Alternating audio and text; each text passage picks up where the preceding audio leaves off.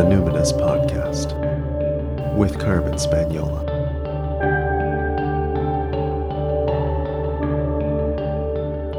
Hi there, and welcome to the Numinous Podcast, where we have interesting conversations with everyday folks about the mystery of life.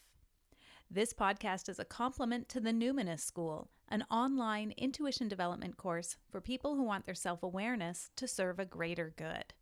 I'm your host, Carmen Spagnola, and this week my guest is Mark Silver.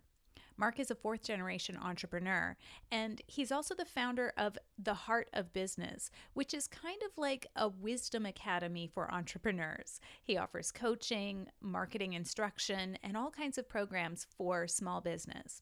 He's also a master teacher in his Sufi lineage. I caught up with Mark over Skype. He was at home in Oregon. So, Mark, did you have a religious upbringing? I'm wondering what it was like um, in your household as a young person spiritually. It's a great question. I had, I did have a religious upbringing, if you want to call it that. I, I, I guess because religion and spirituality can sometimes be divorced in that way. I grew up Jewish. I grew up in a Jewish household, and I, uh, you know, I had my bar mitzvah, and I, you know, went to Hebrew school uh, up until my bar mitzvah. Uh, but we weren't religious. You know, we didn't go. We didn't celebrate Shabbat. We didn't go to synagogue except on the high holy days, and. Um, we were in the uh, if you know about Judaism at all, we were in, we conservative, meaning that there it's kind of like the the second level there's reformed which is uh, kind of like the least observant in terms of the traditional rules and then conservative is more observant and then there's the orthodox. And um, so we were in conservative and um,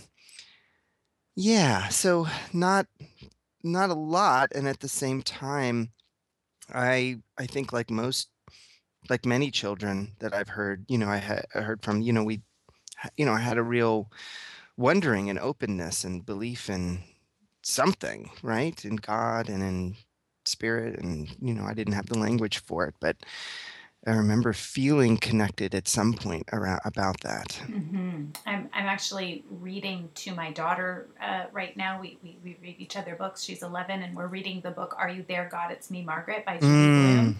And right. I'd forgotten. You know, I read that when I was her age, and I'd forgotten about this whole part about God. It's right in the title, but she, you know, she's praying. She talks to God, and she doesn't know what she wants to be because she's growing up with no religion. Mm-hmm. But all her friends are either Christian or Jewish. and so it's like, well, we, you know, what what do we do? I want to belong. So, did you talk to God? Um, did I talk to God? Yeah. My understanding now is that we're always talking to God, right? Mm-hmm. But but uh, so I would say yes. At the time, was I? I I probably did. I have to admit that my memory of my childhood is not so crystal clear, mm-hmm. right? I don't. Um, um, I don't. I mean, my memory's not blanked out, but if you, uh, you know, like I, I don't often find myself recalling in great detail of this thing or that thing. I get, you know, mm-hmm. if we if we delve into it, I might have some things arise. But I'll I just put you in my hypnotherapy chair and we'll just yeah. I, know, I know, kind of bringing some of that back. But um, you know, I I I mean, I do remember, uh, you know, having some prayer, and I remember, um, you know, wanting the prayer to be um, you know, to work. And I just, yeah, I think it was, you know, I think it's just the kind of, you know, a lot of that standard disconnection between, okay, so there's these words on the page in a prayer book versus, you know, uh, okay, I'm having trouble feeling that in some way. Mm-hmm. Um, when do you remember first really feeling spirit in your life?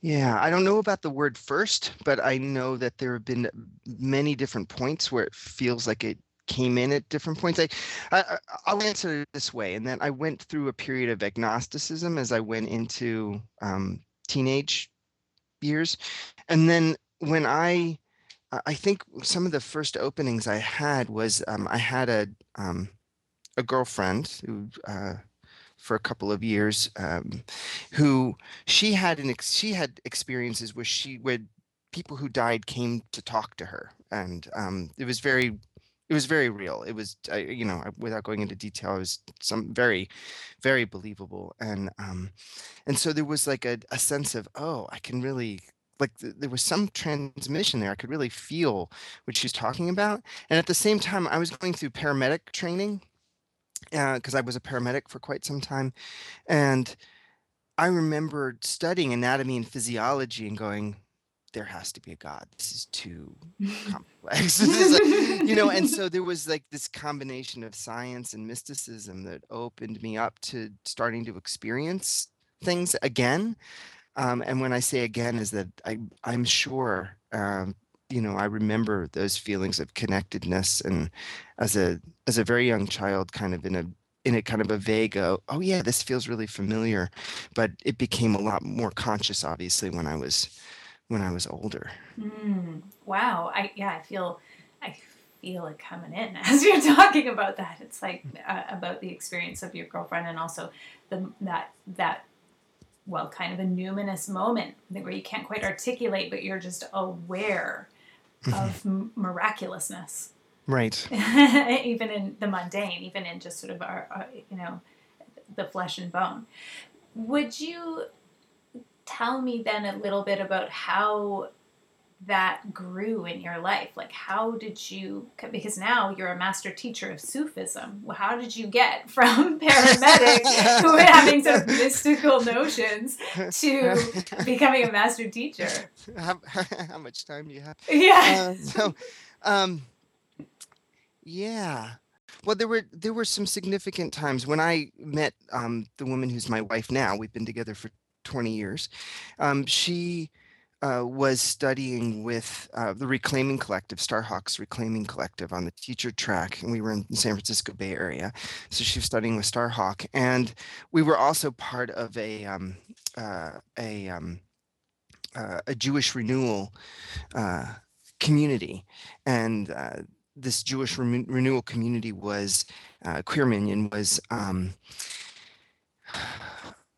renewal jewish renewal is the is is bringing this sense of spiritual connection back to judaism. Uh, and again I, I won't go into the whole history of that but it's um it's amazingly beautiful um experience. And i just uh, and so we were we were starting to regularly do shabbat with this minyan with this with this uh, community. And we were involved with the start with the with with the Reclaiming Collective, and I just Which, I just want to because yeah. I'm familiar with Starhawk's work, but can right. you just sort of give people a sense of what's the Reclaiming? Yeah, sorry, yeah, it's like so. Starhawk is um, a neo-pagan teacher, um, if you want to use that term. Um, Wicca um, uh, is generally the, I guess, umbrella term um, for that and it's really trying to refine or reconnect with um, an earth-based spirituality that is embedded in the seasons and embedded in the oneness that arises out of nature and often traces its path, its history back um, to a lot of Celtic, um, mm-hmm. uh, but it comes from uh, other traditions as well. Mm-hmm. And yeah, and so we were doing that, and eventually our path led us more deeply into Judaism. I mean, that's our history, and I never felt that strong a connection to the Celtic rituals mm-hmm. um it's just it's just not where my where my being is right mm-hmm. and so um and so yeah so we were in this um and so uh the question yeah so we so i began to have these experiences and these rituals where my heart was being open and i was experiencing these pieces and then in the chanting in judaism we were doing a lot of chanting and singing and uh, just just totally transported. There's no singing in my family growing up, and to have that sense of really being inside.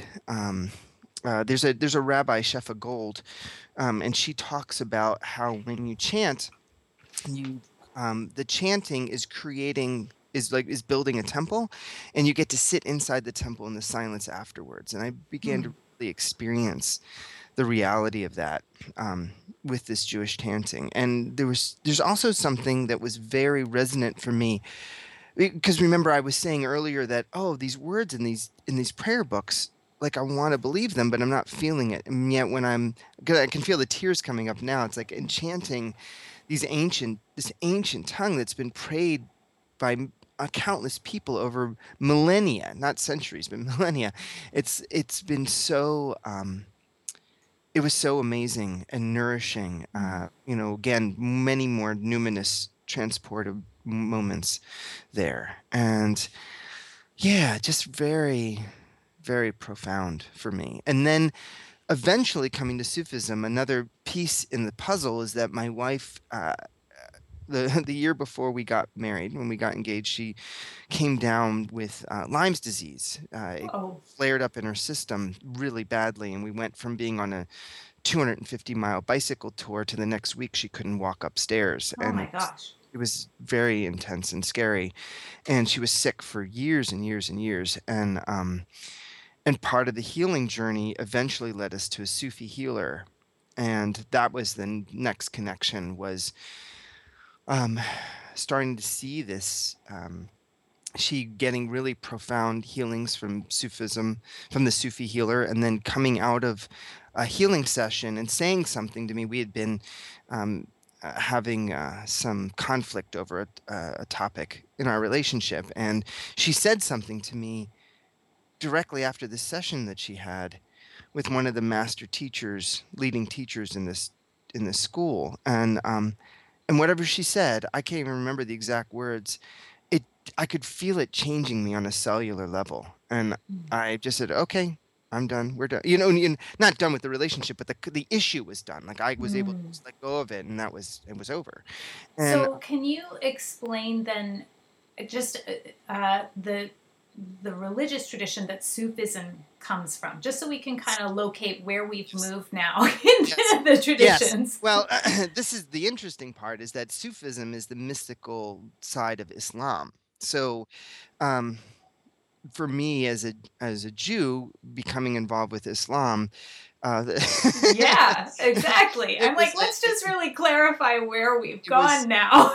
no, it was you know, and she she's you know she started she went up over the summer with the the sheikh was visiting from Jerusalem. I mean, this is I mean this is not this particular brand of Sufism that we're in is not you know just a I don't want I you know I it's it's a very it's it's a very Islamic path. I mean the the, the head sheikh uh, works uh, you know uh, lives on the um, the uh, the Mount of Olives. He's associated as one of the teachers with the Al Aqsa Mosque in Jerusalem, one of the third holiest site, third holiest site in, in Islam. I mean, this is it was really intense. Mhm. And she went and met him, and um, over the summer, not in Jerusalem, but he and I didn't want to go. He was visiting somewhere two hours north of where we were. I said, "Don't go becoming a Sufi on me." And of course, she came back saying, "I take a hand with this sheikh," uh, you know, and Mhm. Um, taking hand means um, you know join the lineage and you know Mhm. taking uh, and um, it receiving the transmission of being in the in the lineage and I was like, huh. Yeah. yeah, what, what- like, were you like, so, mom, dad, my wife is, no, you know, don't- like, ha- I I have to say, I love my parents. I talk to them very regularly, and I think in many ways, um, I'm been a little incomprehensible to them. They're like non-spiritual. I mean, my mom, Okay. they're spiritual in some senses, but they're, you know, they're not. They're, you know, they've.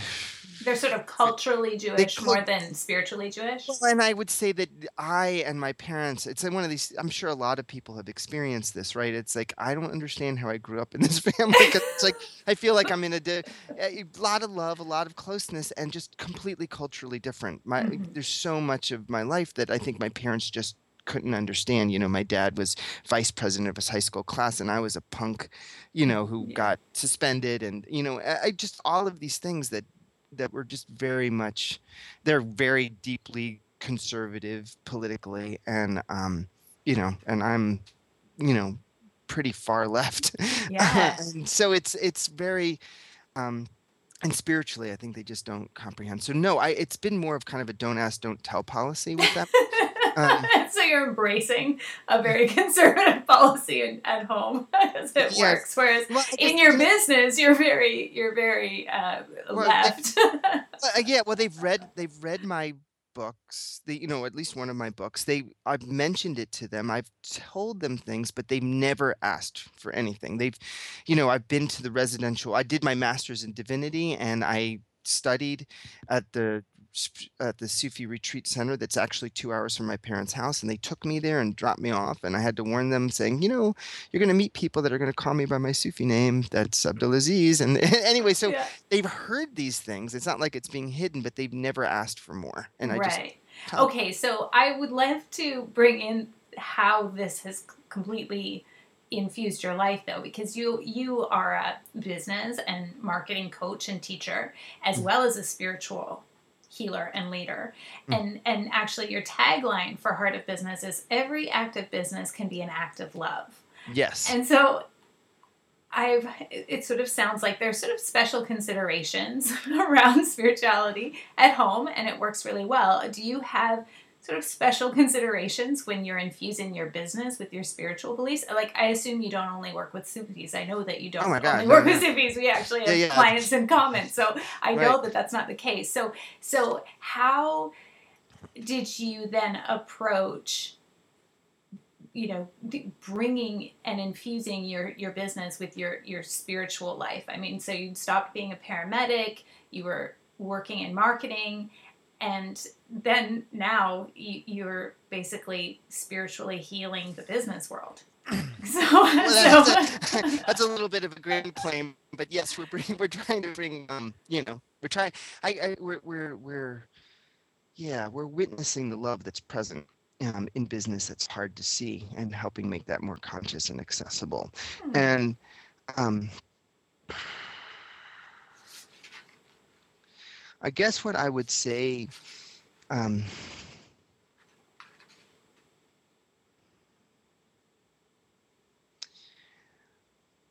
you know, business is is deeply dysfunctional. It's deeply dysfunctional, and it has been for centuries.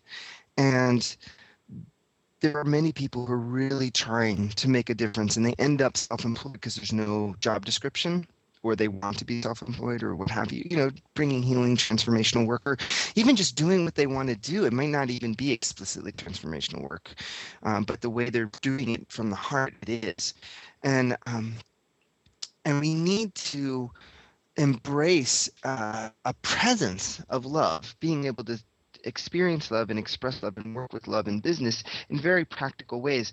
Uh, a lot of spirituality in business has been boiled down to okay fill up on the meditation cushion fill up your gas tank and then when you run down in business come and fill up again. And my belief the sufi practice a lot of spiritual uh, paths uh, work with this as well. But it, Sufism in particular has the desire to witness the presence of the divine in everything. You know, there's that quote from the of the Quran that everyone attributes, everyone non-Islamic attributes to Rumi, but it's from the Quran. Mm. It's like wheresoever you turn, there is the face of God. Mm. And you you can you can find the presence of love in everything. The question I like to ask often is is love available even here mm-hmm. and that's the in fact that was like the birth of heart of business and the work that i'm doing now is when i saw the spiritual healing that i was learning a template for the spiritual healing and the teachings behind it and i was shown or saw that oh that's the same as this marketing message template that i see over here and when they're overlaid with that type of intention i realize like oh marketing isn't just about getting clients like the marketing itself can be healing. Whether or not somebody comes to you and buys from you the, the marketing itself can have value um, if you have this sense of connection. And so and the sense of witnessing being able to witness what's there. And if you can't find it then you can those are probably business practices that can be discarded and you can find other business practices that do uh, connect with love mm. so do you and your wife never fight now then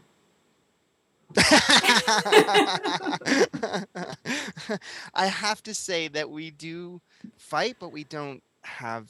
We were just, in fact, we were just talking up in the kitchen earlier. I love working at home, being able to do yeah. that. But it's a, um, we were she was just saying because she was talking with a friend who had been explaining you know some challenges they were having in their relationship and she was just saying i'm just so grateful we don't have that. Like all of our problems that we have are on the surface. Um, meaning that you know because we have six year old twin boys in kindergarten and you know life is very full and we don't often have as much connection time with each other as we want. Um, we get disconnected with each other or we get tired and so we get snappy with each other Mhm. um, but uh, you know we no it's been years and years and years since we've ever had since we've had like a serious quote what i would call a serious fight it's more like um, you know we yell at each other or snap at each other and then one of us you know she'll say to me i don't like the way you're being. And i said of course you don't like the way i'm being. I'm being controlling and you know Right. and then we and then we and then we laugh you know? So it's it's one of the benefits also of being in a relationship for 20 years that there's a you know there's an intimacy there that you know and a trust there so Nice. Okay, so this is a beautiful segue then, because the last question on the Numinous podcast, traditionally, uh, comes from the Proust questionnaire. So uh, the question is What do you consider perfect happiness? there's a saying in sufism uh, that says um, uh, be expectant in divine generosity and be patient with divine decree and and it's kind of you know it's the it's the it's the uh you know the the more sufi version of like you know uh take what you know hope for the best and take what comes. Right. and i i i don't believe in a set perfection. Um, perfection is that belongs to the divine. And as human beings we can taste it but we don't stay there. We go in and out. And Mhm. so um, i i kind of cling to that uh, I, I don't even like to think of it in that sense. Perfect happiness is not a phrase i would ever use. Um, i would be more inclined to reach for a, a contentedness with where I am and and the ability to witness the love that's moving where I am and then feel the nourishment of the love and the presence of where I am. And you know, saying that sounds very enlightened and holy and everything and I I, I don't live there. but I can I can touch it and reach it. Um, and uh, and I'm grateful when I can. That's beautiful. Well, and I'm grateful to witness the love that I definitely feel coming through you. So thank you so much for sharing and for being on the show today, Mark. Hmm, delighted. Such interesting questions. Thank you so much. Did he bring up enough to make you look twice, or what? I mean, what did we cover there? Agnosticism, uh, science, mysticism, Judaism, uh, uh, Sufism, uh, reclaiming, Jewish renewal. I mean, yeah. What an interesting guy. I really enjoyed that conversation. I especially liked how Mark described what he does at Heart of Business when he said that he's just witnessing the love that's present in business that's hard to see. That's very sweet and very, very touching. If you enjoyed this interview, please share this show far and wide because there's seekers out there just like you, and you never know who needs to hear it right now. And I would love for Mark's message to be spread around the world. And I want to thank my listeners from around the world for tuning in. And this week's shout out is uh, to the listeners in the Democratic Republic of Congo. Hello. My goodness, what do you, what do you even, how do you even find the Numinous podcast? And also, uh, hola to the listeners in Costa Rica, one of the most beautiful places on earth. Love to go back someday. Thank you so much for sharing your time with us. And of course, as always, if you enjoyed the show and would like to review it on iTunes, I would love that. And I will thank you personally on air. For more information about Mark and all of the show notes for today, just go to my website, carmenspagnola.com, C A R M E N S P A G N O L A, and just click the link for the podcast tab. You'll get all the information about Mark and Heart of Business there. And of course, if you'd like to keep exploring the great mystery of life with me, you can sign up for my monthly email newsletter. You'll instantly receive a free meditation download and you'll get something free from me every month. Until next time, take care.